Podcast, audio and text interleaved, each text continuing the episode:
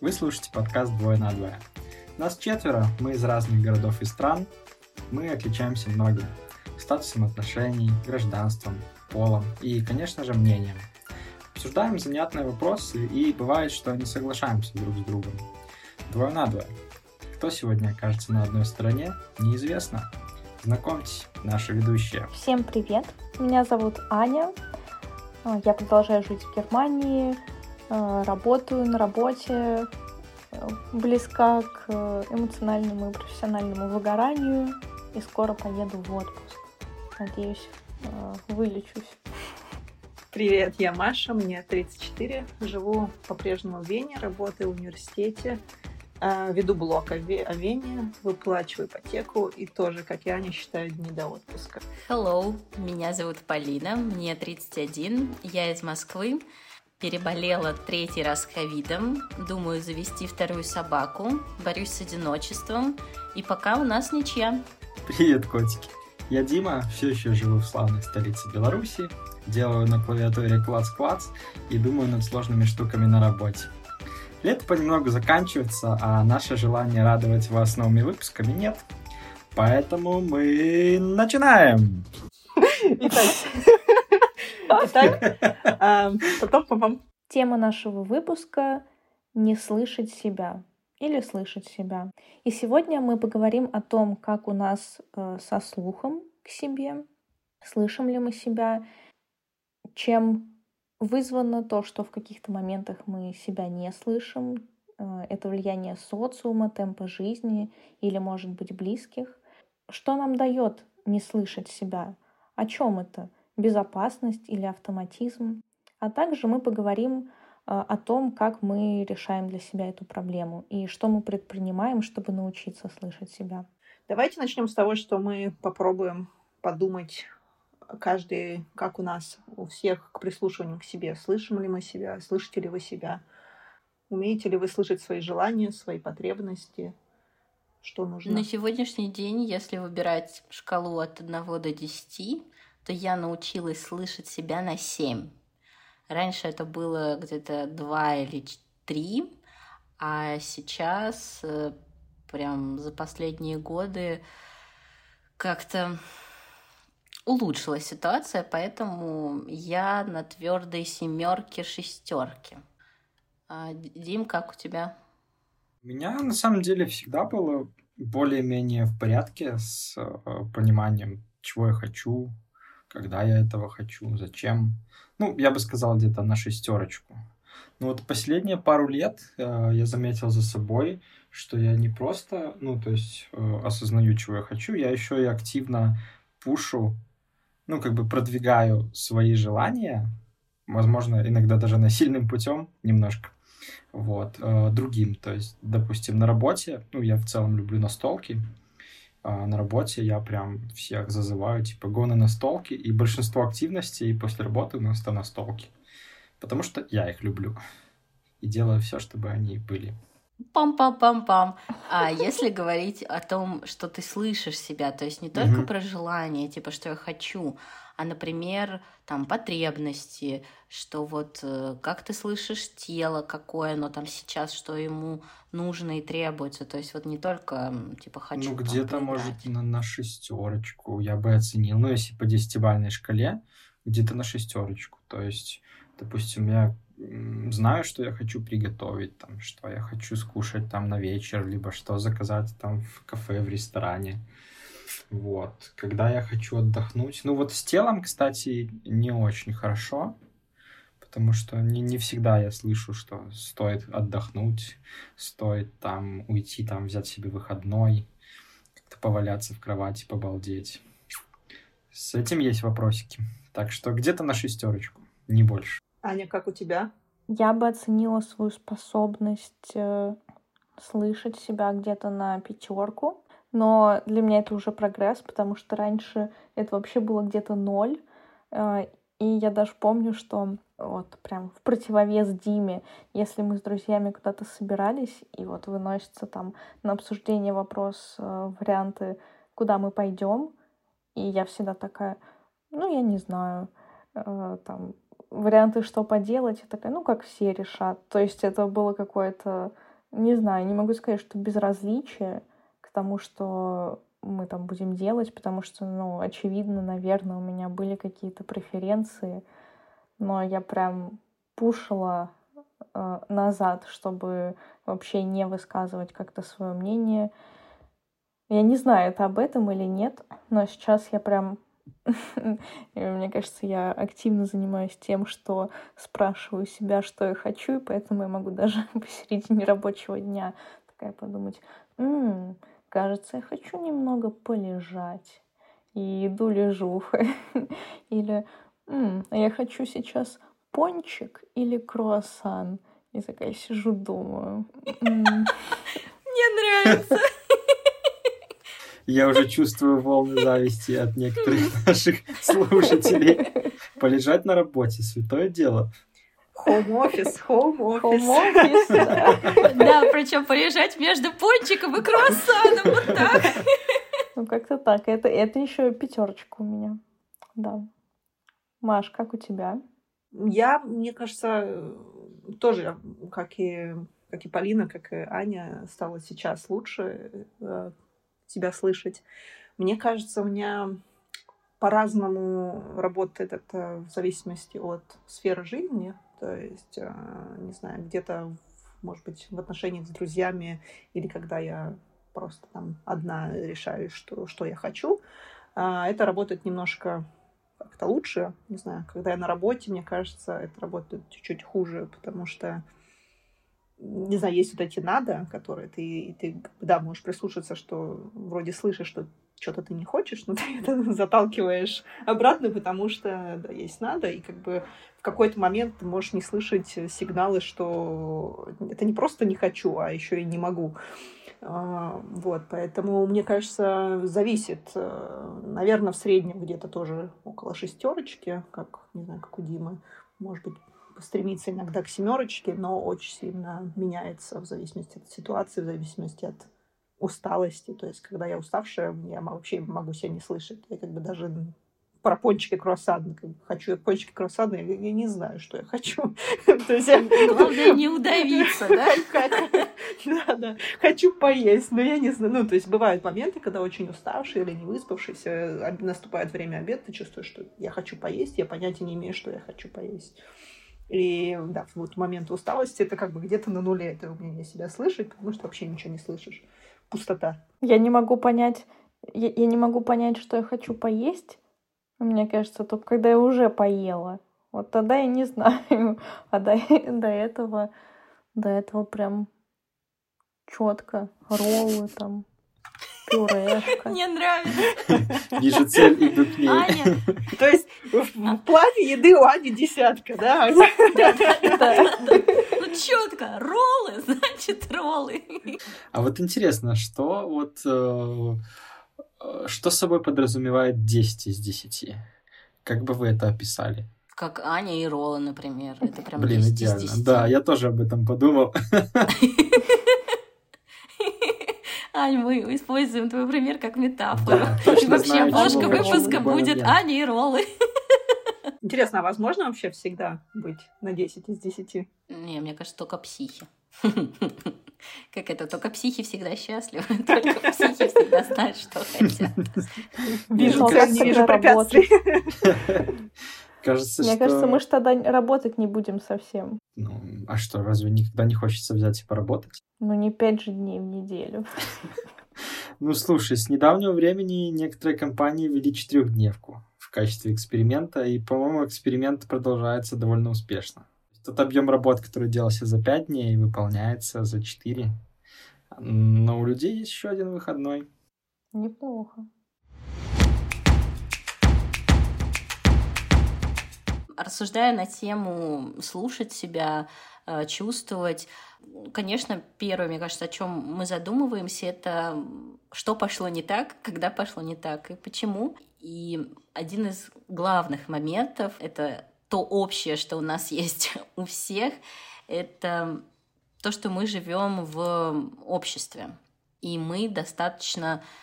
Сейчас начинается вот эпоха этого индивидуализма, и очень многие связывают ее с капитализмом, когда ты заинтересован, да, в личной выгоде, Здесь меня можете поправить, особенно там с точки зрения истории и социологии.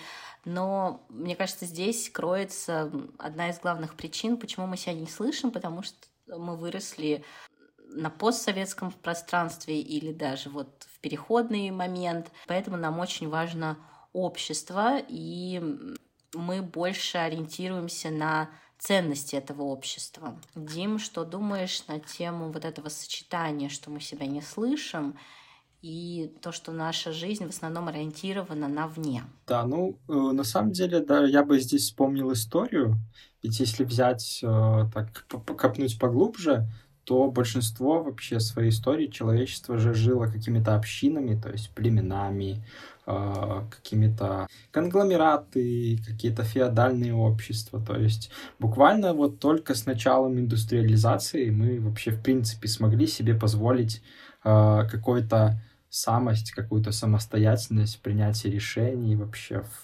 жить отдельно. Это же, раньше была роскошь жить отдельно. Все жили какими-то семействами, кланами, общинами. И, наверное, с этим связано то, что и культурно, и в целом даже на уровне своего тела мы как-то больше стремимся к чему-то общественному, к какой-то группе, к каким-то ценностям этой группы, вне зависимости от ее, скажем так, размера. Вот, думаю, что это исторически так сложилось. И что сейчас происходит как раз-таки перелом в обществе, перелом в отношении к себе, к какому-то индивидуализму. Интересная мысль насчет того, что сейчас происходит перелом. Я слышала, что даже там в некоторых школах вводят какие-то индивидуальные программы обучения, то есть это уже как-то, в те времена, когда я училась, то там нас всех под одну гребенку. Вот. А сейчас есть программы, наверное, по крайней мере, я читала об этом, где уже начиная с начальной школы, с начальных классов уже как-то педагоги оценивают особенности ребенка и пытаются подобрать форму обучения, которая ему больше подойдет. Но это круто. Это одна мысль. А второй момент. Ребята уже, как-то сослались к теме капитализма и то, что капиталистическое общество как-то продвигает более индивидуалистский подход. Я бы чуть-чуть поспорила здесь. Но например, если мы возьмем ситуацию, хорошо, каждый человек... мы с вами, мы работаем, мы пытаемся построить свою карьеру, добиться успеха, но при этом мы часто идем не каким-то своим собственным путем, мы смотрим на другие истории успеха, и мы понимаем, что, например, чтобы добиться успеха, нужно получить высшее образование, нужно пойти в такую-то сферу деятельности, потому что это сейчас востребовано. И я думаю, что в этом во всем тоже можно как-то себя не услышать свои потребности, свои предпочтения. Да, я согласна, наверное, с последней мыслью Ани, что тут нисколько, может быть, большая разница между капитализмом и социализмом в плане непосредственно индивидуализации. Тут скорее то, как развивалось общество, и капитализм, он дает гораздо более широкий выбор тех же, не знаю, когда ты в детстве можешь гораздо из большего выбирать, что ты наденешь завтра или что ты будешь есть. Да? В советском пространстве это все, и в постсоветском, и, я ребенок 90-х, да, это все равно все было очень сильно ограничено. И какой-то такой отсутствовал большой выбор, и, и получается, что ты не можешь себя услышать. То есть, может быть, я хочу манго, но где я возьму манго в 92-м году? Да? Есть только манго. Да, и с комочками. Бабушка, я хочу манго. Манго? Ща я тебе сделаю. получалось такое, что, может быть, человек мог чуть-чуть что-то услышать про себя, как бы казалось, что вроде как бы то, что он сейчас делает, это не совсем то, что он хочет, но отсутствовали примеры вокруг, как может быть по-другому, отсутствовал выбор других альтернатив, да, то есть вот сейчас, не знаю, с большим просвещением в плане сексуального образования. Куча примеров людей, которые могут достичь многого без высшего образования, типа Стива Джобса и всех прочих, да, как бы в движении child-free людей. Ты понимаешь, что, окей, у меня есть выбор, то есть я могу не следовать тому, что делают все другие. И это не так, это не только наше пространство, может быть, мы к этому пришли чуть позже, на другом плане. В капиталистическом обществе тоже все это было, и до сих пор много таких очень консервативных частей. В той же, не знаю, в той же Австрии есть как бы деревушки, в которой, если ты бабушке придешь, скажешь, у меня не будет детей, бабушка упадет в обморок или с нервным приступом в больницу отправится, да, то есть в целом это... Не могу сказать, что есть прям гигантская... Ну, есть разница, конечно, между капитализмом и таким постсоветским пространством, но она не прям кардинально, и все равно это все вот это все социальное давление, которому мы подвергались, люди в Европе тоже им подвергались, просто, видимо, это закончилось чуть пораньше. Или, по крайней мере, перестройка, о которой мы говорим, началась чуть пораньше. Ребят, сейчас вопрос off-topic. Ну, не совсем, конечно. Скажите, у кого-нибудь в детстве была красная сидячая коляска? Прогулочная ты имеешь в виду? Нет, в детстве. Детская коляска. Нет, в которой вы ездите. Прогулочная, ну да, были. Прогулочная. Да, у меня была. Мне показалось, гоночная. А, нет, гоночная коляска. Я просто обратила внимание, что на фотках из 90-х у многих детей это красная сидячая коляска. У меня была оранжевая. Наверное, выцвела. Все из одной Чехословакии везли. К вопросу о выборе. Это, кстати, я бы даже, кстати, не вырезала про коляску, потому что и правда, мы типа привыкли, да, вот что добыли, какую добыли обувь, ту и носишь, и это норма. Ты выбираешь то, что тебе дают, то, перед каким выбором тебя ставят. И ты настолько это привык делать, и как будто мы, ну, не успели пожить в этом многообразии. То есть я всегда думаю про канцелярку. Только начинались вот там не только зеленые тетрадки, но и цветные, да, с цветной обложкой. И это уже было такое, ой, можно выбрать. Там, или дневники были только одни, и потом их становилось больше. Когда ты уже настолько привык не выбирать, а брать то, что дают, и при этом за это еще и спасибо говорить, типа, ага, то как бы чего удивляться, что там не 10 из 10, хотя, мне кажется, действительно мало у кого есть 10 из 10. Да. Ой, сразу вспомнила эти дневники московского школьника, дневники школьника Московской области, которые выдавали всем. У меня был дневник с Энрике Иглесиасом. Вау! Это в каком таком классе у тебя был? В 10-м или в 11-м, где-то уже в конце. Круто. Да, у меня был дневник со Стеллой, военным памятником. Надеюсь, что это был не твой выбор, Дима. Это был единственный выбор, доступный вообще в магазине. Ну ничего. Патриотично. Зато сейчас.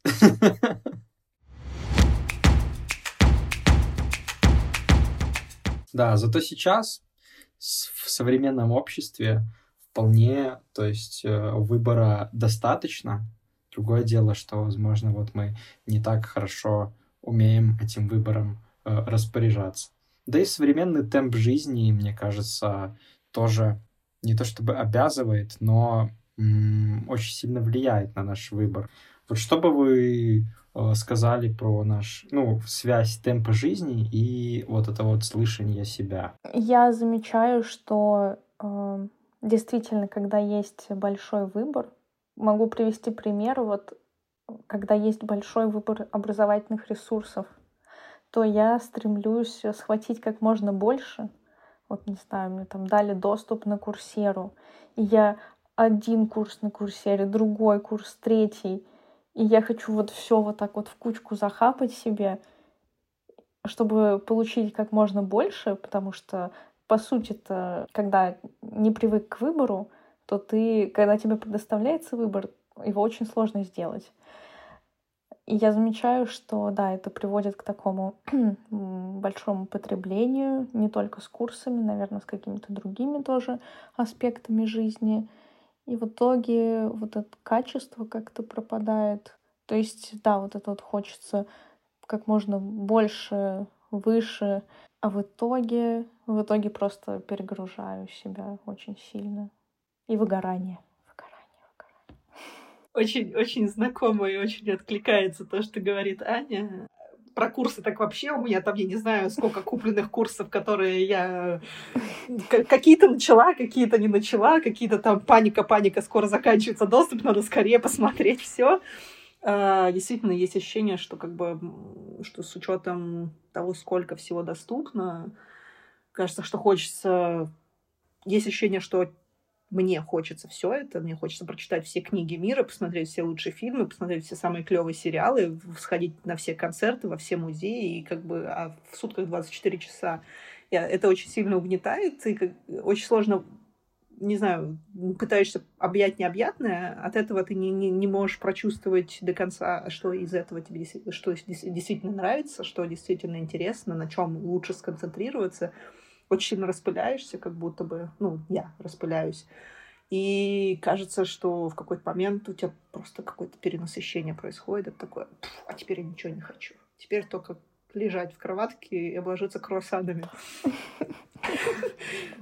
И вот это вот, да, как бы кажется, что вот все что-то делают, все чего-то достигают, все куда-то ходят. И, по крайней мере, какой-то такой создается... имидж общества, которое все чего-то там достигает, и ты тоже пытаешься этого достигнуть, пытаешься много чего узнать. И да, это приводит к тому, что ты просто не слушаешь, просто потребляешь контент, да, образовательные программы, потребляешь развлекательные программы, и просто даже нет времени, не позволяю себе время, просто так не позволяла раньше особенно, просто посидеть в тишине, может быть, попить спокойно чай, подумать, посмотреть на деревья, на птичек, просто как будто бы остановиться в моменте и послушать, а что действительно из этого мне надо и интересно. Мне так, Маш, про тебя кажется, надо. Маша все время что-то делает, все время куда-то ходит. Театры, концерты. Это сейчас на самом деле я иногда села на мысли, господи, я давно никуда не ходила, я как-то очень мало куда хожу. Я когда переехала в Вену, у меня был вот такой нескончаемый поток.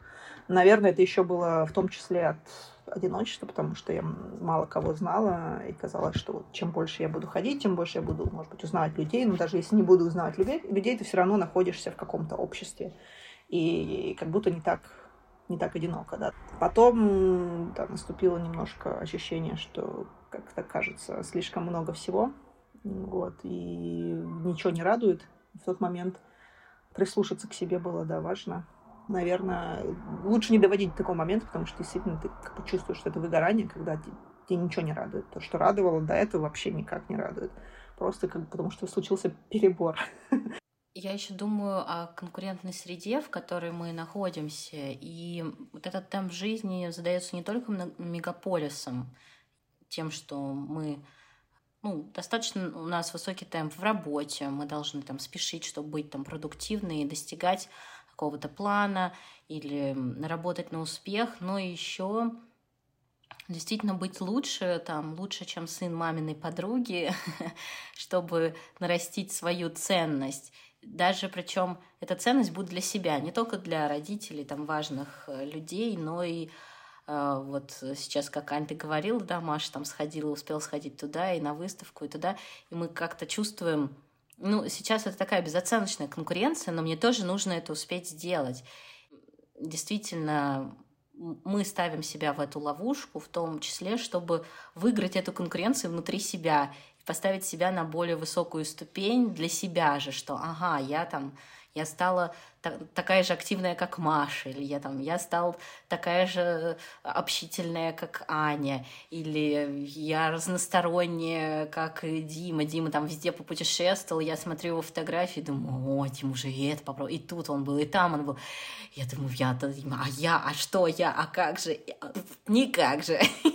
Сиди на своей даче, смотри, вон как мята растет, укроп. Будешь фермером. Вот твой предел. Вот. И как тут, где тут себя успеть услышать, когда ты там фермер с укропом и никак не выиграешь эту гонку? Поэтому мы уже успели пообвинять общество и погрозить ему пальцем. Постсоветское пространство, конечно же. Кажется, все выпуски про психологию, они все начинаются так, давайте признаем, что мы все вышли из USSR, и у нас есть целый блок-пакет удовольствий, с которым нам придется идти. В том числе и, современный мир, как будто, знаете, мы должны нагнать. Мы реально как отдельная страна, допустим, Россия, да, она начала существовать только в 90-м году, то есть, по сути, ей только 30 лет. И в то время как Европа тоже развивалась по-своему, но у нее не было этого бэкграунда советского пространства, и как будто нам нужно еще быстрее. Вот вы, кстати, девочки, заметили, когда переехали, что вам нужно было перестраиваться на другой темп. Я заметила определенно, что в Германии темп не такой. И это заметно в плане того, что люди более такие chilled относительно того, сколько времени тратить на учебу. И здесь абсолютно нормально, если человек проучился в бакалавриате, потом поработал 3 года, 4 года, вернулся в магистратуру, потом еще поработал, потом пошел на PhD. То есть никто не гонится за тем, чтобы успеть закончить учебу как можно раньше, чтобы как можно раньше заработать много денег. Вот в этом плане я чувствую, что какое-то более такое расслабленное состояние, поменьше этой гонки. И, конечно же, то, что, Полин, ты еще сказала насчет 90-х и насчет того, что нашей стране всего 30 лет, и в 90-е что-то нужно было с нуля прям наращивать, и это заметно, например, в плане технологий. То, что, в Москве, по крайней мере, очень развиты IT-технологии, у каждого банка хорошее приложение есть, сервисы, доставки. Здесь у нас, конечно, не так все прокачано в плане сервиса. Даже банально интернет. У нас далеко не везде тут оптоволокно. Да, люди не спешат. Это у нас есть чатик австрийский, русскоговорящий, и там люди, которые сейчас активно переезжают, все такие, так, ребята, в каком банке лучше открыть счет, чтобы было хорошее приложение? Такие, Австрия, хорошее банковское приложение, удачи!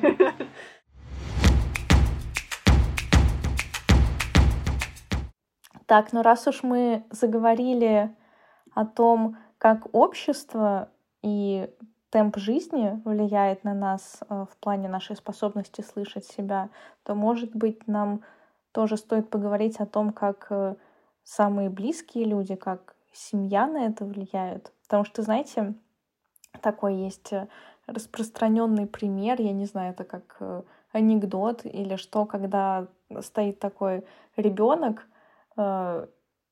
летом, и он закутан в шарфик, в шапку, он такой говорит: «Мам, мне жарко». Она говорит: «Нет, тебе холодно». Да, это как похоже, когда мама зовет с балкона, да: «Петя, иди домой». «Мама, а что случилось, я голодный или я замерз, да?» Это то же самое. А потом спрашивается, почему мы не слышим себя. Да, действительно. По-моему, это вопрос, как вырываться из того, что мы знаем, что нас часто не спрашивали о чем-то.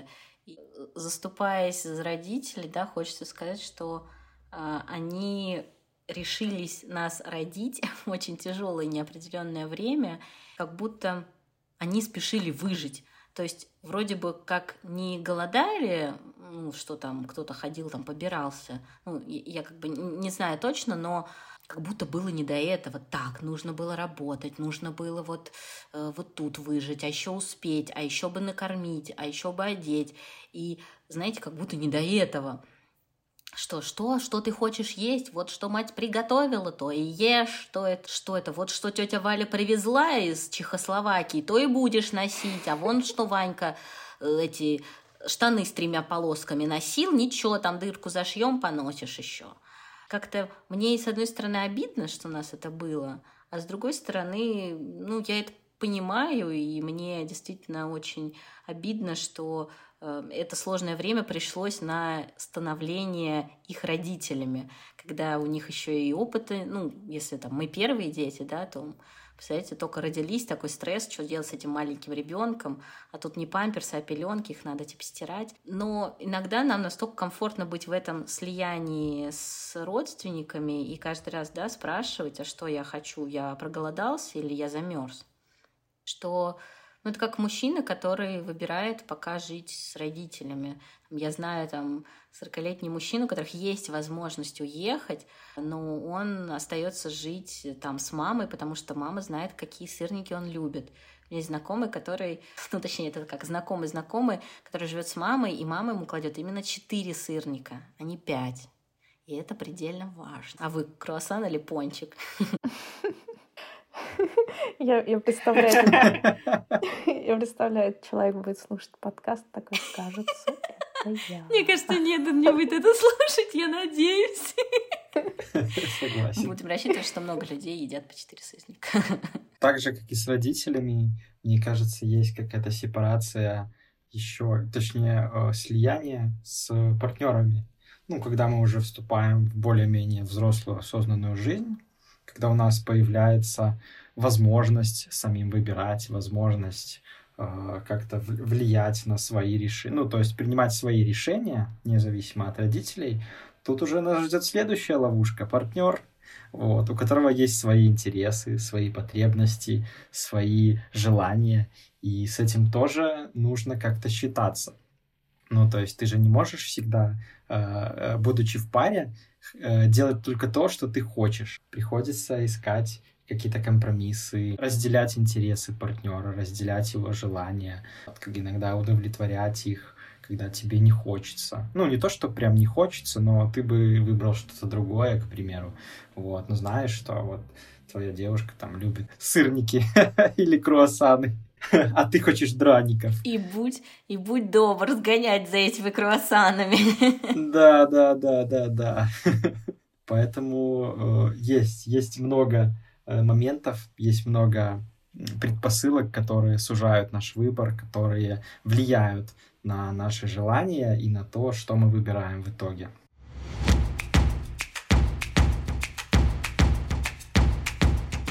Я хотела, наверное, вернуться на шаг назад к родителям, отвлечься пока от партнеров, может быть, потом вернемся еще на секундочку. Я просто хотела добавить, что часто бывает, что мы, близкие, на нас могут давить с точки зрения того, что они, не знаю, родители будут пытаться реализовать в детях то, чего они сами не достигли. Не знаю, мне кажется, у многих, по крайней мере, поколение нашего родителя, была частая история, что бабушки, дедушки пытались отправить как-то родителей, их там, друзей учиться, получать высшее образование, что у многих поколений наших бабушек, девушек не было возможности получить высшее образование, или там они были без него, и они считали, что это прям очень важно, они пытались пушить в то поколение наших родителей. Мне кажется, за счет этого тоже очень многие получали высшее образование, когда, может быть, оно и не нужно было для людям, может быть, они хотели реализовать себя где-то в другом месте, но шли куда-то, чтобы получить корочку, а дальше можно было устроиться куда-то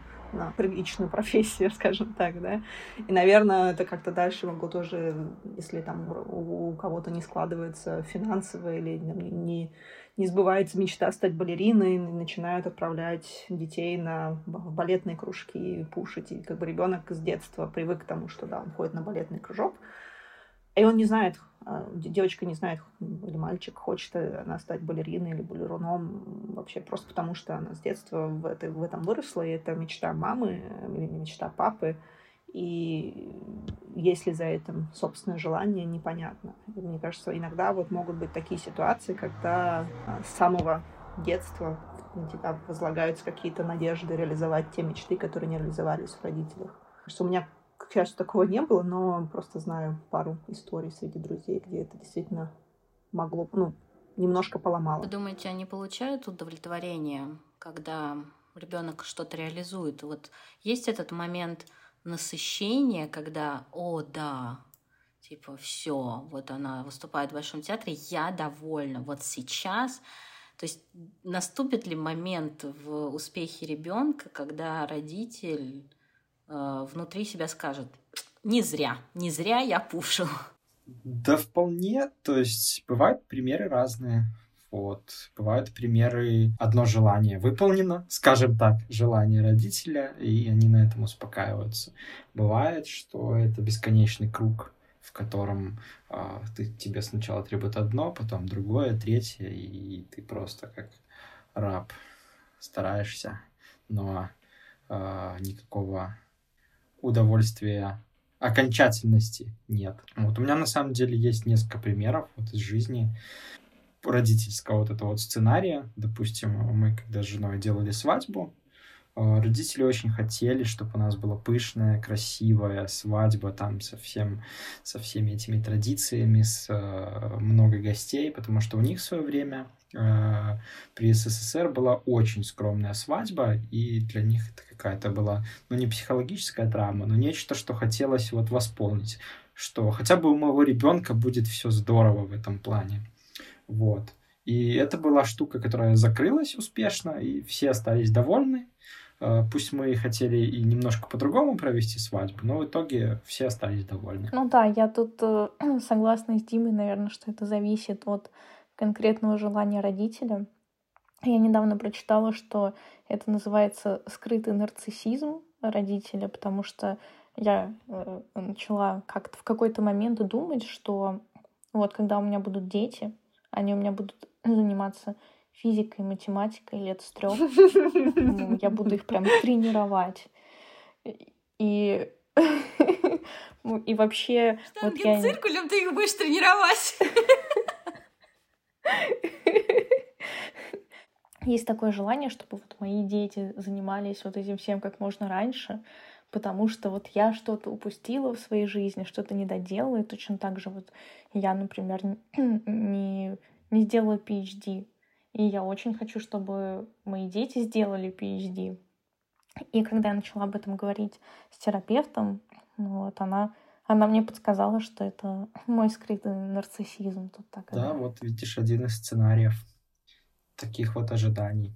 Не знаю, я не берусь давать оценку, это не хорошо и не плохо, это бывает. Это частое явление, как факт. Вот. И здорово, если такое желание родителей совпадает с желанием детей. Это вообще лучший исход. Но так бывает не всегда. А если мы выбираем не слышать себя, выбираем идти на поводу родителей или на поводу общества, почему мы это делаем? Что нам... В чем, скрытая выгода того, что мы отказываемся слышать себя и слышим только голоса извне? Как вы думаете, почему мы на это соглашаемся? Когда проходила часть, посвященная анатомии, нервной системе, то рассказывалось это все строение этих клеток, как проходят эти импульсы, условные, безусловные рефлексы. И в том числе... Та модель поведения, которую мы выбираем, послушал, кого-то сделал, послушал, сделал, это определенная цепочка. И нам очень комфортно по этой цепочке идти. И поэтому замкнутому кругу, слушая родителей, партнерам или общество, общество говорит, что так примерно ок. Взял ипотеку, женился, выплатил ипотеку, собака, ребенок, состарился, пенсия и так далее. И еще я думаю, что нам очень безопасно жить по этой проторенной дорожке. Это как дорога до магазина. Вы как идете до магазина? У вас один маршрут, или вы каждый раз его меняете? Или до какого-то любимого ларька? одним путем вы ходите или каждый раз по-разному? Если он самый быстрый, зачем его менять? Ага, Аня? Одним. Ну вот видите, это вопрос привычки. Автоматизм, это действительно, это в нас заложено. Зачем? Вот моя Маша хорошо сказала, если он самый быстрый.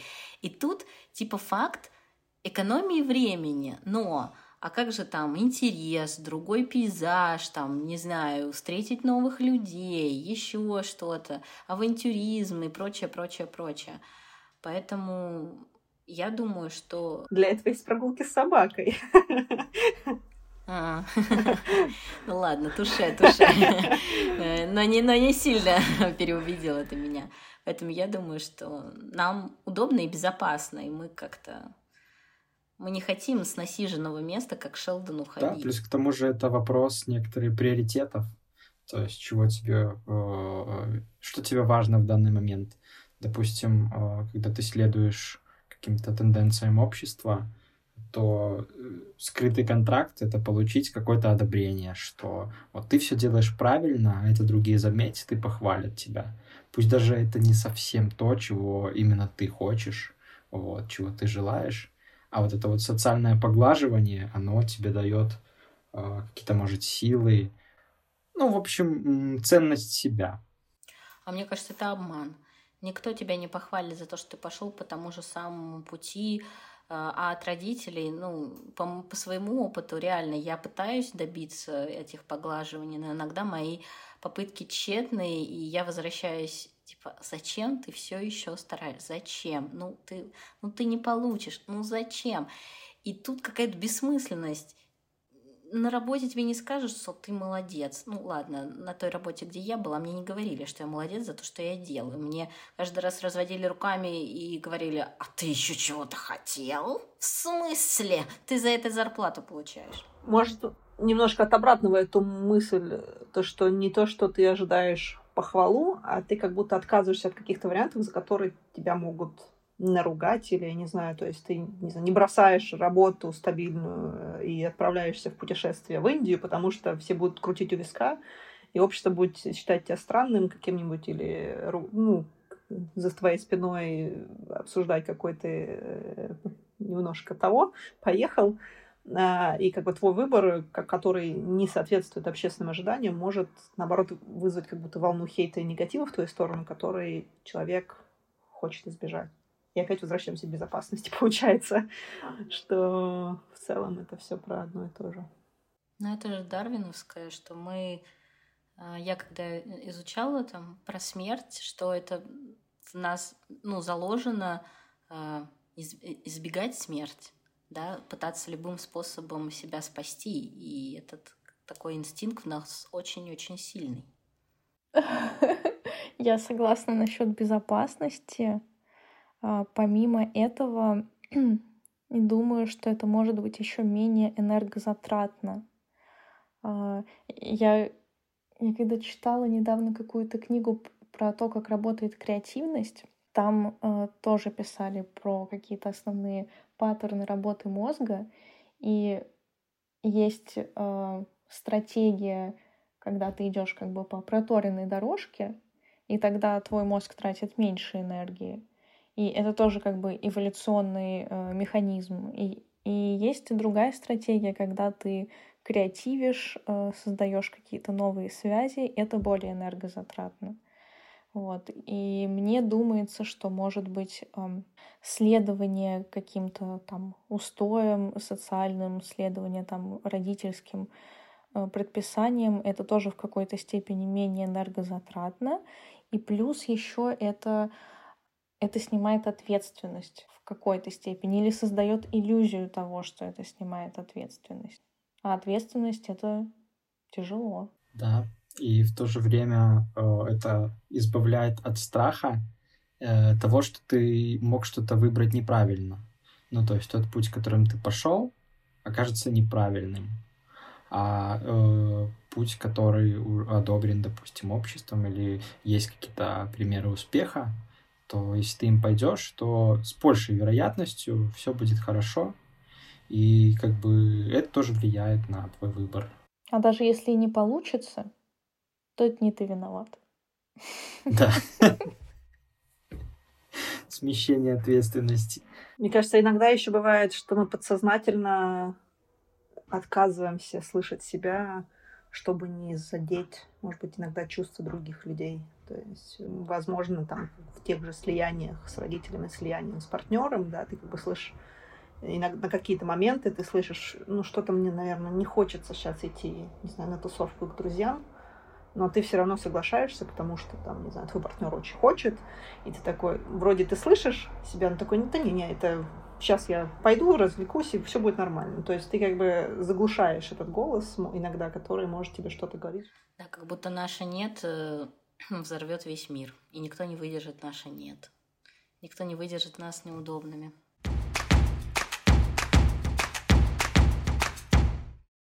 Конечно, еще никто не изобрел секретных ходов, как жить счастливо, ну, кроме там Тони Роббинсона, Лобковского и, наверное, Вероники Степановой. Простите, я не могу, она мне очень нравится. Мы можем собрать то, что мы пробовали, или то, что мы слышали там среди друзей и что им помогало, чтобы добить до десятки, да, как Аня и Роллы. Мне очень понравился этот пример. Один из вариантов — это мне рассказывал знакомый, который в терапии, и ему психолог посоветовал поставить будильник с интервалом в час и спрашивать себя, когда прозвенит будильник, что я сейчас хочу. Делать это по возможности. Таким образом он как-то примерялся и замечал, и как раз давал себе время послушать. То есть будильник звонит, у меня сейчас есть время, чтобы вот остановиться, бросить то дело, которое я сейчас делаю, и что? И дать себе возможность позадавать эти вопросы. Мне понравилась эта идея. Честно, ее не опробовала. Только ходила с ней, думала, о, круто. Но это как, знаете, в этих смарт-часах время подвигаться, да? Смарт-часы все время себе такая, пора поразмяться. Вот и примерно то же самое, можно пора поразмяться, пора спросить, что я хочу. Но главное, без вот этих глобальных, о, боже мой, я хочу улететь на Марс и вообще не видеть этих людей. Ну, типа, я хочу круассан, я хочу роллы, я хочу, может быть, там, потянуться, почесать себе левую лопатку. У меня такой лайфхак. Что у тебя, Дим? Да, у меня тоже есть лайфхак, но он больше даже касается какого-то общественного взаимодействия. То есть, когда ты в компании, либо со своим партнером, вот здесь очень помогает проактивность. То есть, проявлять инициативу первым. А именно вот что-то предлагать. Предлагать то, что тебе нравится. Предлагать там пойти в кино, допустим, если вышел твой фильм, который ты хочешь посмотреть. Предлагать там в театр пойти. Предлагать, не знаю, просто побатонить дома, когда тебе ничего не хочется и нет энергии. Вот. И человек, который предлагает первым, обычно... Многие идут по пути наименьшего сопротивления и соглашаются, и не придумывают свои версии, не спорят и не, скажем так, не предлагают альтернативы. То есть секрет успеха — найти податливых друзей, да, которые будут под тебя прогибаться? Нет, почему? Ну подожди, но это же подразумевает, что ты знаешь, что ты хочешь, что ты слышишь, что ты хочешь. То есть ты предлагаешь то, что ты хочешь, значит, ты знаешь, что ты хочешь. А если я не слышу себя, если я не могу услышать себя, что я предложу, если я не уверена, хочу я это или не хочу? Роллы. По любой непонятной ситуации выбирай роллы. Настольные игры. Но раз Дима сказал про податливых друзей, то у меня есть...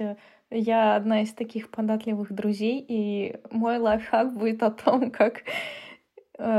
том, как прежде чем на что-то соглашаться, вот, например, тебя куда-то зовут, ты такой, да, конечно, пойдем посидим сегодня вечером, да, конечно, запишем подкаст через 2 дня, да, конечно.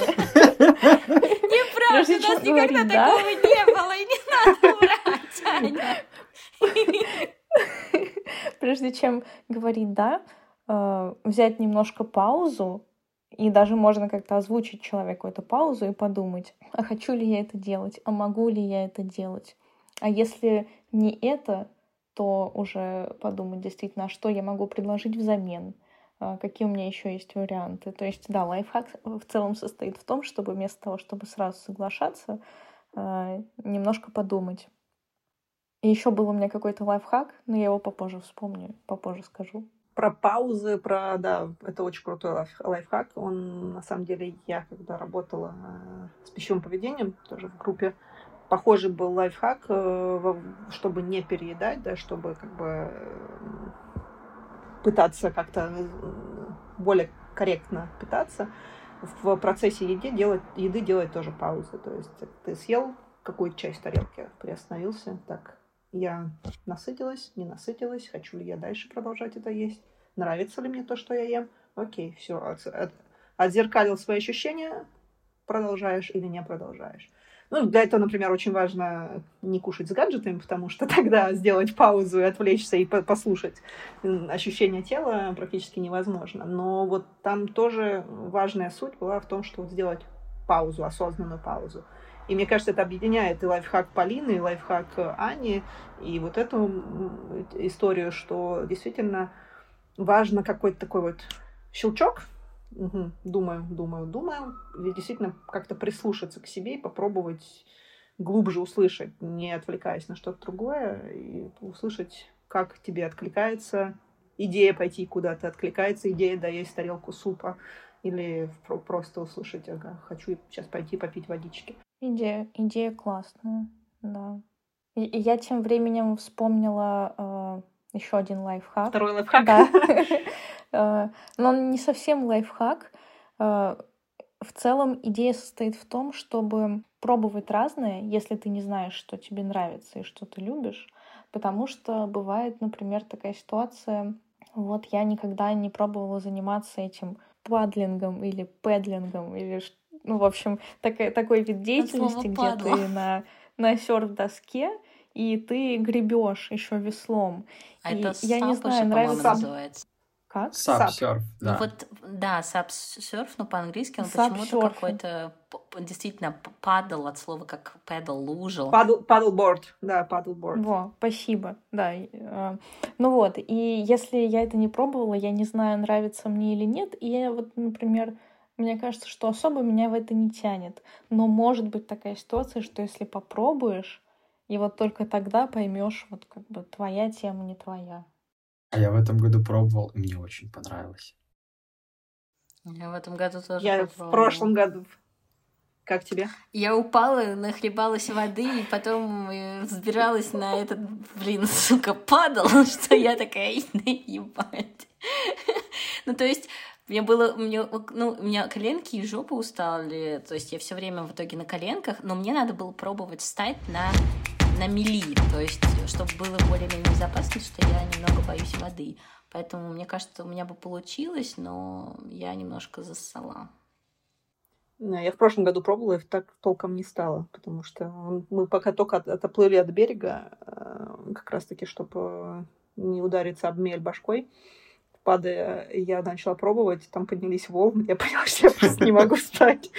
Ну, то есть поднялся ветер, и да, и озеро перестало быть спокойным. В общем, но было забавно. Ну, мне как-то повезло, я как будто встал, и как будто я всю жизнь просто на нем катался, поехал по морю кататься. Еще и рака нашел при этом. Прикольно, короче, было. Рака нашел. Бонусы, еще и рака нашел. Да. Ролла нашел, пончик и круассан. Мне нравится, что у Ани два лайфхака, они такие, как будто бы немножко даже в какой-то степени противоположные. Да? То есть, с одной стороны, Аня говорит, остановитесь и подумайте точно, ли вы хотите соглашаться на это, а с другой стороны, если вы не пробовали, соглашайтесь. Звучит как идеальный план. Звучит как план, если вас куда-то зовут, подумайте. Но если вы что-то не пробовали делайте. В одиночку. Органично. Отлично. Я думаю, что на этом мы можем закончить. Спасибо большое, слушатели, что были с нами до конца выпуска. Подписывайтесь на наши анонсы. Соцсети. Да, соцсети. Они будут в описании к выпуску. Ставьте, пожалуйста, звезды в Apple Podcasts, лайки в Яндекс.Музыке. и делайте репосты, советуйте друзьям, ведь с нами так весело! Все, до следующего выпуска. Всем пока. Auf Wiedersehen. Tschüss, Baba. Пока-пока.